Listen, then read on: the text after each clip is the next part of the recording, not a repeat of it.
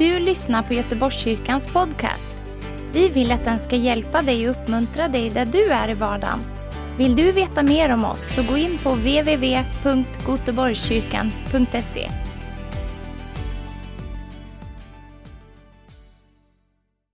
Jag gillar när det är ett sorl i Guds hus.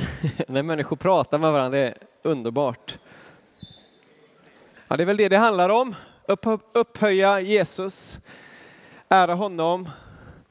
Att hans namn ska bli upphöjt, eller hur? Det är det vi har kommit hit för. Att ära honom. Det står att när vi ärar honom så kommer han dra människor till sig. Och vi kan göra det på många olika sätt.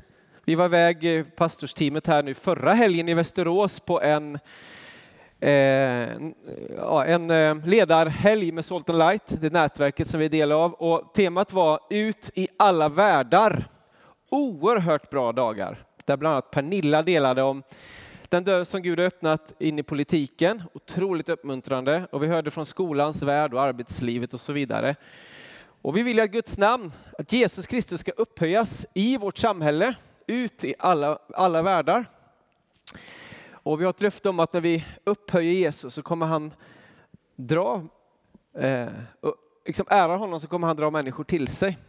Jag var så uppmuntrad igår, jag kollade på det här programmet Sverige, var det någon mer som gjorde det? Intervju med Sebastian Staxe, kanske bara var jag. Du kan gå in och göra det på S V T i efterhand. Evangelium rakt ut på bästa sändningstid. Alltså wow, så otroligt starkt. Och idag har vi också... Jag vill väl, välkomna lite speciellt Livsval är här idag. En organisation som verkligen står för liv. Magnus Jendeberg, det känner ju många av oss. Många här kanske känner till. Och så också Åsa Karin, och jag tror vi har någon mer som inte jag förlåt kan namnet på. Anette, ni kommer berätta lite mer om vad ni gör senare här. Och ni har också en monter ner för igen. Jag hoppas att ni tar tid. Och det är verkligen att gå ut i samhället. Vi kallar det ut att... Förändra, förändra vårt samhälle. Eh, och när vi läser Guds ord, när vi läser Kolosserbrevet, så ser vi verkligen Guds rikes påverkan ut i samhället. Och nu ska vi gå i mål. Vi ska avsluta Kolosserbrevet, de sista verserna i kapitel, kapitel fyra. Och ni får gärna slå upp Kolosserbrevet fyra och hänga med. Och det här är eh, vers sju till arton här nu då. Och rubriken idag... Jag hoppas att ni, ni tar eh, den här till er. Gå inte hem förrän du gått i mål. Och då pratar vi inte om att du ska gå hem ifrån den här gudstjänsten, det tror jag vi förstår. Det finns ett högre syfte, det finns ett högre mål som Gud har kallat oss till. Och vi ska inte gå hem förrän vi har kommit i mål. Och likadant gäller ju då med Kolosserbrevet fyra. Idag går vi i mål. Är det någon mer än jag som tycker att det kan vara lite torftigt att bara umgås med människor via sms? Eller liksom skriva en text. Pandemin, två år där vi möttes online. Det kanske känns lite torftigt, du som är med oss online. Men det är bättre än inget, eller hur? Men jag tror att ni alla skulle önska att ni var med här i gemenskapen. Ni kunde fika efteråt och allt det här. Men vi är tacksamma för teknik. Vi är tacksamma för att kunna... kunna ha kommunikation på olika sätt. Men när, när jag och Maria, min fru, när vi började dejta varandra, då bodde hon i Stockholm. Då blev det långa telefonsamtal. Men det räckte ju inte riktigt. Det blev väldigt mycket sms och den kommunikationen. Men du vet, när hon kom där på Landvetter, uppe i rulltrappan liksom, och bara åkte ner och jag stod där med min lilla ros i handen. Alltså det var, det var tension. Har ni varit med om något liknande? Ja, kanske en del har varit det. Och vi fick träffas, vi fick umgås. Det var ju liksom wow. Så mycket mer än telefonsamtalen. Nu var inte jag van att prata telefon så länge, så jag var ju helt utmattad efter de här telefonsamtalen. Men att sitta och umgås kunde man göra hur länge som helst. Det var mycket lättare, tyckte jag. Och här har vi Paulus nu då. Han har inte träffat församlingen i Kolosse faktiskt. Han sitter ju i, i fängelse i Rom. Han får nöja sig med brev. Och han sitter ju och skriver det i Kolosserbrevet. För att han vill liksom förmedla sitt, sitt hjärta till församlingen som har startats där. Som har fötts fram där på den platsen och den regionen. Och, eh, men för att liksom det ska bli lite bättre så har han plan att han ska sända också några medarbetare. Han kunde inte komma ut ur fängelset, men han kunde sända andra som var representanter. Som var liksom samma D N A, samma hjärta. För att åka dit och uppmuntra dem och stötta dem. Men så kunde han också skicka hälsningar, han kunde skicka uppmuntran till dem. Och det är det som händer. Men längtan finns ju där hos Paulus att liksom få se dem, få sitta där, äta tillsammans, dela livet. Det är det som vi, vi gör som församling. Och som Gud har kallat oss som församling att göra. Och det är ju det till stor del vad församling handlar om, eller hur? Att komma samman, äta, umgås, dela, dela livet ut i samhället, på våra arbetsplatser, var vi än är någonstans. Lite kort här då, uppdelning av de här verserna bara. Eh, vi har ju rekommendationer då. Paulus ska sända ett par personer. Eh, det är hälsningar från massa olika personer som Paulus har runt sig, men det är också hälsningar till personer i Kolosse. Och sen så sist men inte minst så undertecknar Paulus sin signatur till brevet då. Och vi har en massa personer som räknas upp. Vi har tio olika, hela de här verserna består nästan bara uppräkning av människor. Tykikus, Onesimus, Aristarchus, Markus, Justus, Epafras, Lukas, Demas, Nymfas, Arkippus. Massa svåruttalade namn. Men vi ska ta oss igenom de här verserna och det finns många godbitar. Och jag har delat upp det i två punkter. Och den första punkten, den är att vi ska tro på Guds förvandlande kraft. Så vill du ha punkter så här så kan du skriva det. Punkt två, stå fast och fullgör din tjänst. Jag tänker att vi läser de här verserna bara rätt, rätt igenom först här, så häng med. Vers sju. Vad mig beträffar kommer Tykikus att berätta allt för er. Han är en älskad broder och en trogen tjänare och medarbetare i Herren. Och jag sänder honom till er just för att ni ska veta hur vi har det och för att han ska uppmuntra era hjärtan. Tillsammans med honom kommer vår trogna och älskade broder Onesimus som är en av er. De kommer att berätta för er om allting här. Min medfånge Arkis Aristarchus hälsar till er, det är även Markus, Barnabas kusin.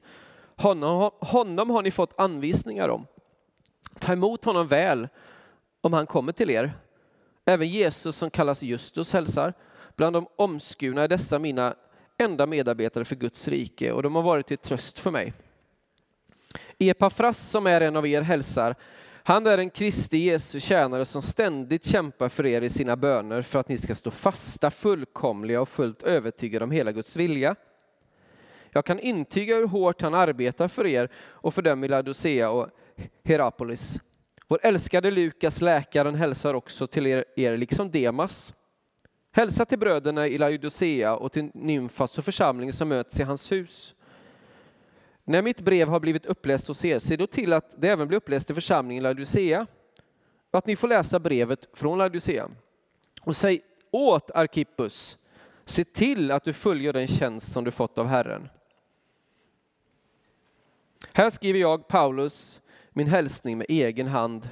Tänk på mina bojor, nåden vare med er. Gud har ju en kallelse för oss att Att förvandla världen, så är det ju. Gud har kallat oss att gå ut i hela världen och göra alla folk till mina lärjungar och så vidare. Men när vi gör det skulle jag vilja säga att Gud har ett mål under tiden. Och det är att förvandla oss. Har du märkt det? Att när vi gör hans uppdrag, då förvandlar han oss på insidan på samma gång. Det är inte så att vi är färdiga eller vi ska bli färdiga och sen kan vi gå och göra vårt uppdrag, utan Gud jobbar med oss samtidigt. Och jag tycker att när vi, när vi läser om Paulus, då är det liksom målas det ett porträtt eller det skrivs en biografi om en person som går från liksom hat, modlust, farisism, religiositet till kärlek och faderlighet. Alltså vilken otrolig resa egentligen som Paulus går igenom. Och jag tycker att det här lyser igenom så starkt när vi läser om alla dessa kärleksfulla hälsningar. Hur ofta nämns det inte hälsa min älskade och så vidare. Det, det är så mycket värme, så mycket omsorg i Paulus ord. Och då tänker jag så här. Jag gick tillbaka i Apostlagärningarna och läste om vad det stod om innan Paulus blev omvänd, då han kallades för Saulus. Då stod det att han andades hot och modlust mot Herrens lärjungar. Och gick till översteprästen och bad att få med sig brev till synagogorna i Damaskus. Varför då? Det här var ett annat brev än det han skriver nu.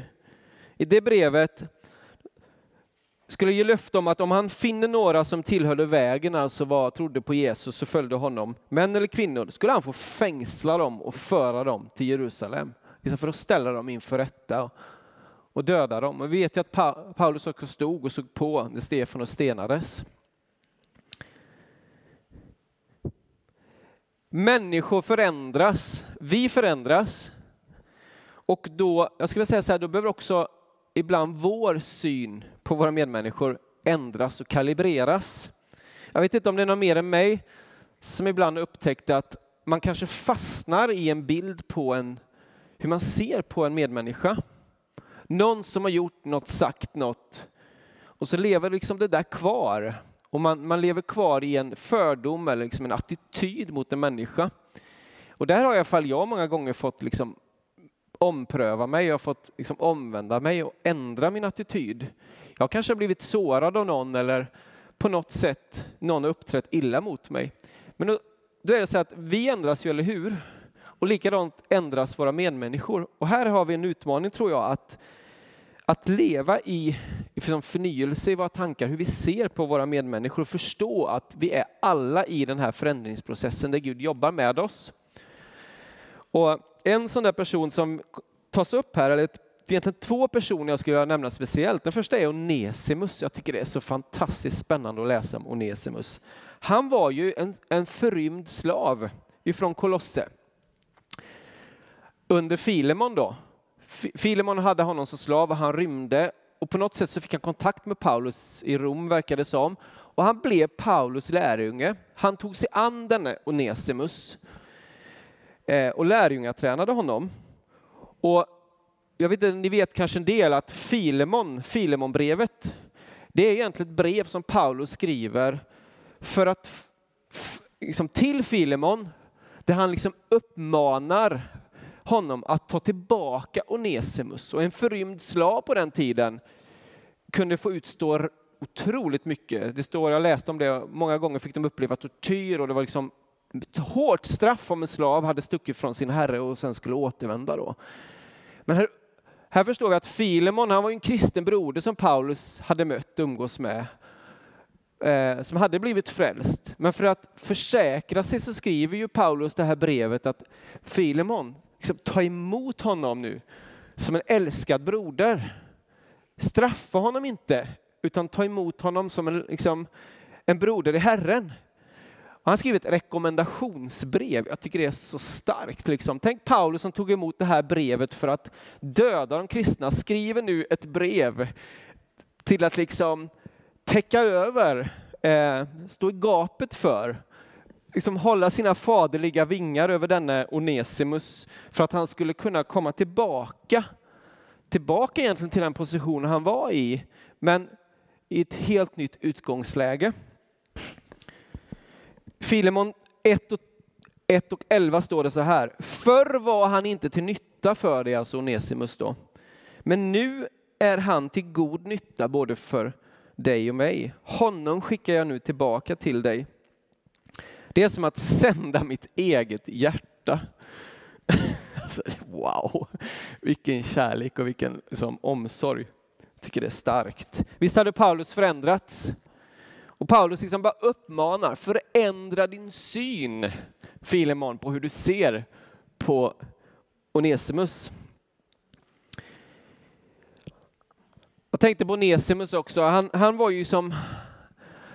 På rymmen kan man ju säga. Han flydde ju från en situation som var väldigt fångenskap. Det är inte så att Paulus upp, uppmuntrar till någon form av slaveri. Absolut inte. Jag tror att Filemons hjärta hade ändrats och han tog emot honom som en fri broder. Det blev liksom en, en upprättelse i relationen. Han kanske kom som en tjänare som inte tjänade längre under ett slavok, utan de tjänade tillsammans. Jag tycker det är fantastiskt. Kristendomen är ju liksom, har ju stått för frihet från slaveri, vilket fortfarande är ett stort bekymmer i världen idag, det vet vi. Men det är verkligen, vi har en kraft, och Guds församling har en kraft att verka emot all form av slaveri. Men han var för, i alla fall på rymmen då. Ehm, och jag, jag tänkte så här när jag läste det här. På mitt eget liv och människor man träffar och processer man är i. Ibland kommer det förflutna i kapp. Jag vet inte om du också har varit med om det. Ibland är det som att Gud har låtit oss svara på rymmen ett tag. Och få bli uppbyggda herrar. Men så för han oss tillbaka till situationer i livet. Där vi måste fejsa vårt förflutna på ett nytt sätt. Det är som att Gud sänder oss tillbaka för att göra upp med, med vissa saker. Men jag tror att ibland behöver det hända saker i både våra egna hjärtan, men också i det här fallet då Filemons hjärta. I den andra sidans hjärta. Ibland har en del sagt så här, en del kanske tänker naivt så här, men det är väl bara att säga förlåt och göra upp och så gå vidare och så allting bra och så är det försoning. Men ibland är ju inte livet så enkelt. I relationer. Ibland behöver det ta ett tag. Alltså det tog lång tid för Isak och Jakob. Det tog lång tid för Josef och, och hans bröder. Innan det kom en återupprättelse. Visst, det kan finnas ett beslut av förlåtelse i hjärtat. Och det är otroligt viktigt. Men återupprättelsen i relationen. Det kan ta tid. Och här liksom är ju Paulus där, han tar emot Onesimus. Det är som att han får vara i en bubbla ett tag. För att det ska ske saker, för att det ska kunna ske en fullständig återupprättelse. Och jag tror ju att vissa av de som kommer till vårt land, många, de ska vara här och kallade att bygga här. Men vi vet ju också att en del människor kommer sändas tillbaka till sina hemländer. En del kommer uppleva att nu, är det som, nu går det att åka tillbaka. Och man kan åka tillbaka till något man har flytt ifrån, men med ett nytt utgångsläge. En del blir ju tyvärr satta att åka tillbaka till hemländer där man vet att man kommer få utstå så otroligt mycket. Och det är en stor sorg i våra hjärtan att det är så i vårt land. Att vi inte skyddar människor mer än vad vi gör. Men jag tror också här kan det finnas en dimension av precis detta. Precis som Onesimus som kom tillbaka till det sammanhang han var och fick vara till välsignelse där. Markus då. Det var också en person som, som nämns här. Och där är också speciella hälsningar. Ska vi se vad det stod någonstans om Markus här nu då. Vilken vers var det?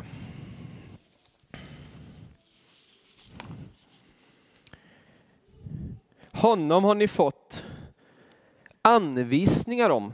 Ta emot honom väl om han kommer till er. Det är också intressant att Paulus hjärta hade förändrats. För vem var det Paulus inte ville ha med på en av sina resor? Markus. På något sätt tyckte han att han var liksom inte riktigt tillräckligt på. Så, men Barnabas var där och plockade upp honom. Och Barnabas och Markus fick en tid liksom. Och nu är det speciella hälsningar faktiskt till Markus. Att de skulle ta emot honom väl. Jag tror ju att Paulus hjärta attityder förändrades. Men det var ju säkert saker i Markus liv som också ändrades. Och här blev det också någon form av liksom, upprättelse i Markus och Paulus relation. Tycker jag är stort att se. Och här står bara några ex andra bibelord. I andra Timoteus står det att Paulus ber Timoteus att ta med Markus. För han är till hjälp i min tjänst. Och i första Petrus fem och tretton så står det att Petrus, han kallar honom för sin son. Och här tänker jag också det här med att när man, Paulus, det, det var ju så mycket relationer. Och det, det är så mycket relationer i våra liv. Och ibland är det så att jag tror att vi har tålamod med olika människor. Har du märkt det? I alla fall jag har märkt. Jag kan känna att jag kanske inte har tålamod riktigt med en person. Men så finns det någon annan där, en Petrus, en Barnabas, som bara plockar upp den här personen. Har tålamodet, har överseendet som jag kanske inte har. Det kanske skett något i relationen och då får någon annan finnas där. Jag tycker det också är att vara församling, eller hur? Tro på Guds förvandlande kraft var ju detta.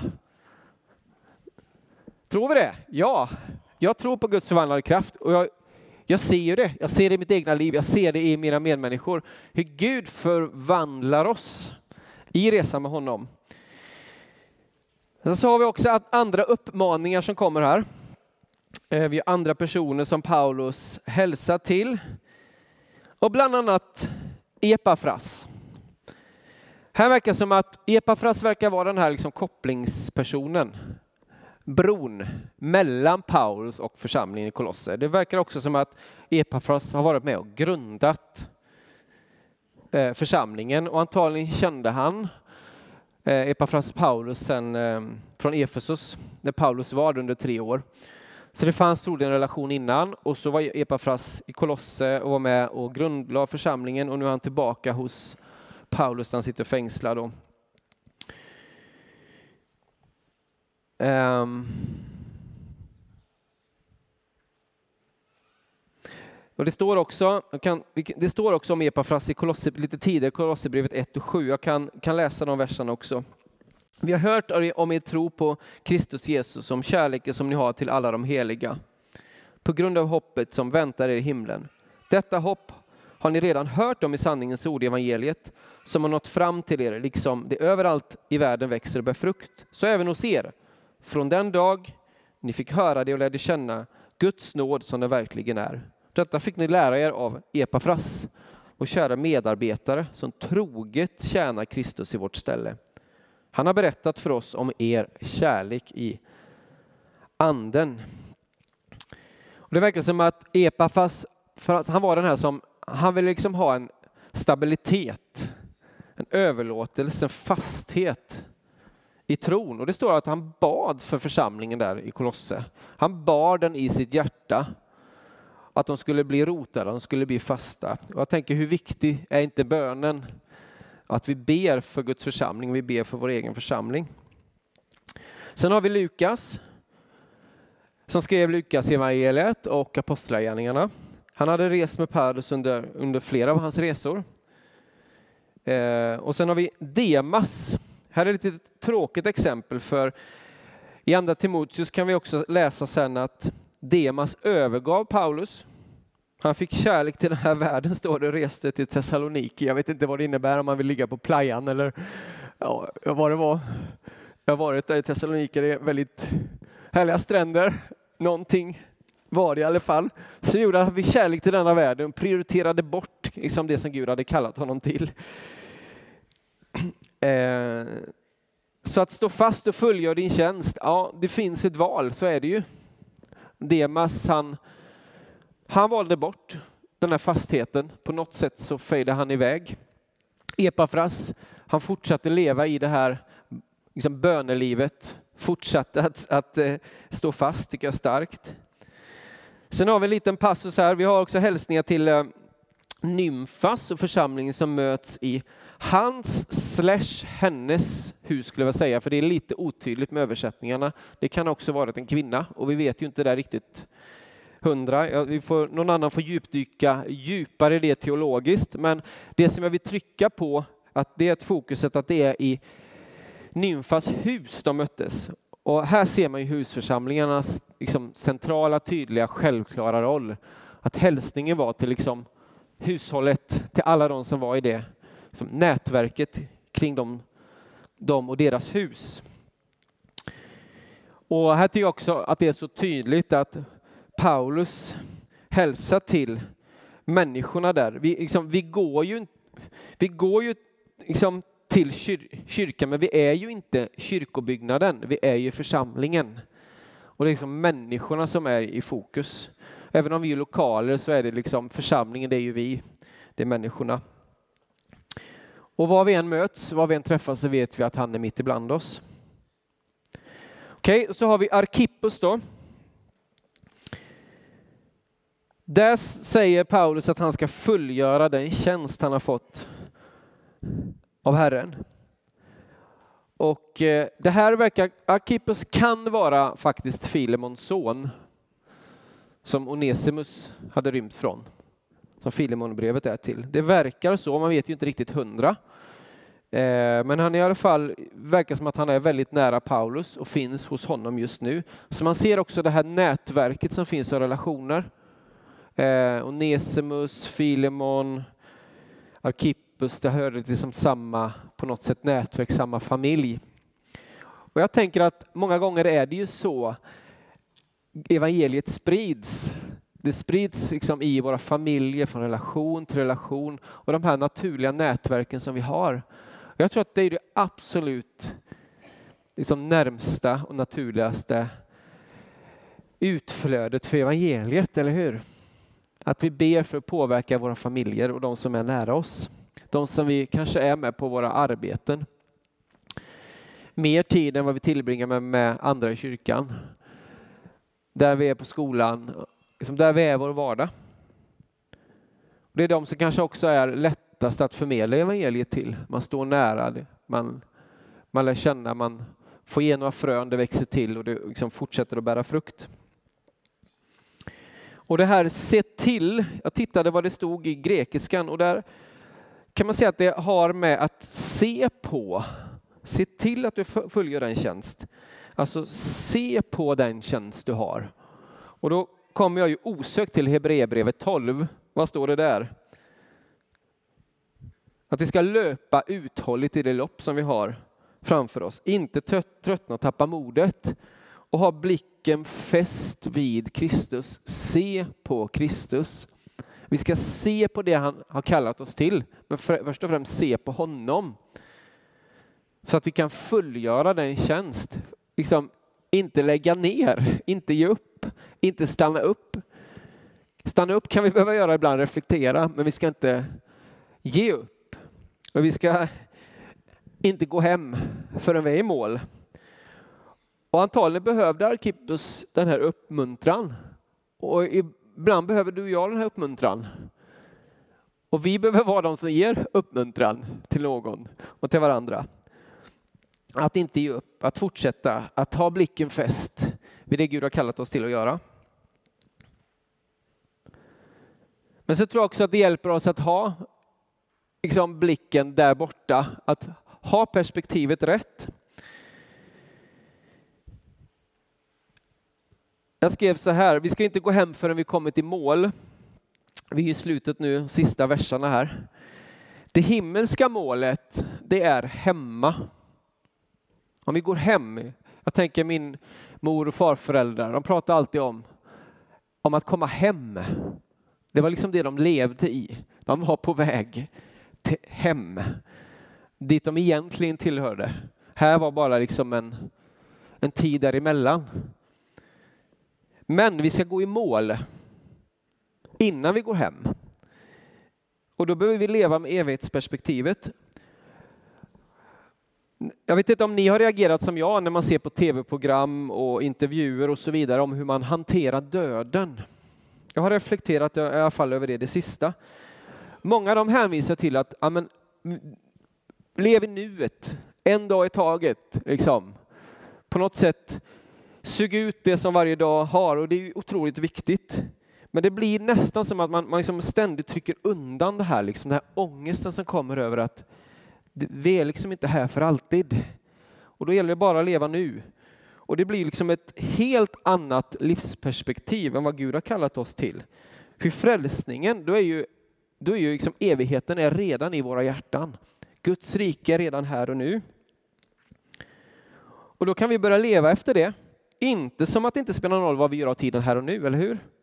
Utan tvärtom, då får ju det innehåll och drivkraft att vi kan förvalta och ta tillvara på den tiden vi har här nu. För att vi ska gå i mål innan det är dags att komma hem. Paulus satt här nu, han visste ju inte om han skulle bli liksom fri eller inte. Om han skulle få möta dem eller inte. Men ändå var ju han, visst är det häftigt? Eller häftigt starkt skulle jag vilja säga. Så fokuserad på att betjäna dem runt omkring honom. Fast han satt där i en sån begränsad tillvaro. Så gjorde han allt för att liksom gå i mål med sin kallelse innan han liksom det var Guds tid för honom att gå hem då.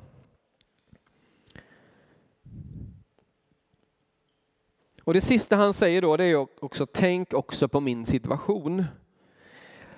Han hade ju kunnat skriva hela det här Kolosserbrevet om hur fruktansvärt det var för honom att sitta där han gjorde. Och alla begränsningar han gjorde. Allt han hade fått utstå. Be för mig. Eller hur? Han gör, gör inte det. Men slutet så skriver han också: tänk på mina bojor. Näst sista raden. Nåden var det med er. Där kommer liksom det. Vad var hans fokus? Jo, det var ju på andra. Han levde verkligen inte i själviskhet och självömkan.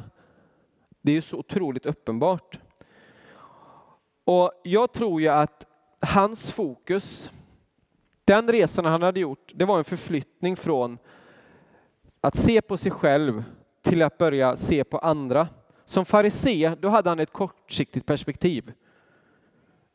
Fokus låg ju på sig själv och vad han ville göra rätt och snabbt för att dela upp människor i olika kategorier. Eller hur? Och sen kommer Gud, möter honom, förvandlar hans hjärta. Och vad var drivkraften nu? Jo, en tro verksam genom kärlek. Med ett långsiktigt fokus på andras förvandling genom Guds nåd. Det är en otrolig skillnad. Och då tänker jag så här som avslutning. Kan andlig mognad i hög grad handlar om att flytta fokus från ett kortsiktigt tänk med mig själv i centrum till ett långsiktigt tänk med Guds nåd som drivkraft.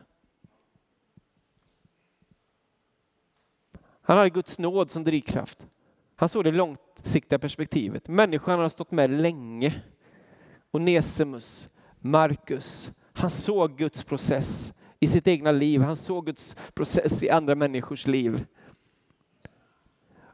Och han var överlåten att inte gå hem förrän han har gjort allt för att gå i, i, i mål och fullgöra det som Gud hade kallat honom till. Så vi tar med oss en tro på Guds förvandlande kraft i våra andra människors liv. Och vi tar med oss att vi ska stå fasta. Och vi ska fullgöra vår tjänst. Amen. Är ni med på det? Så lovsångsteamet, ni får gärna komma upp. Och så tycker jag att vi ska, vi ska be om det. Vi ska be om rätt hjärtan. Och vi ska be att vi får fortsätta att stå fasta och fullgöra det som Gud har kallat oss till. Amen. Tack för att du har lyssnat. Dela gärna podden med dina vänner och glöm inte prenumerera. Om du har frågor eller vill att vi ska be för något så mejla oss på info snabel-a göteborgskyrkan punkt se. På söndagar har vi veckans höjdpunkt. Då firar vi gudstjänst tillsammans och det vore så kul att träffa dig där. Men vi är även samlingar för barn då. Gå in på vår hemsida göteborgskyrkan punkt se så får du veta mer. Välkommen till oss!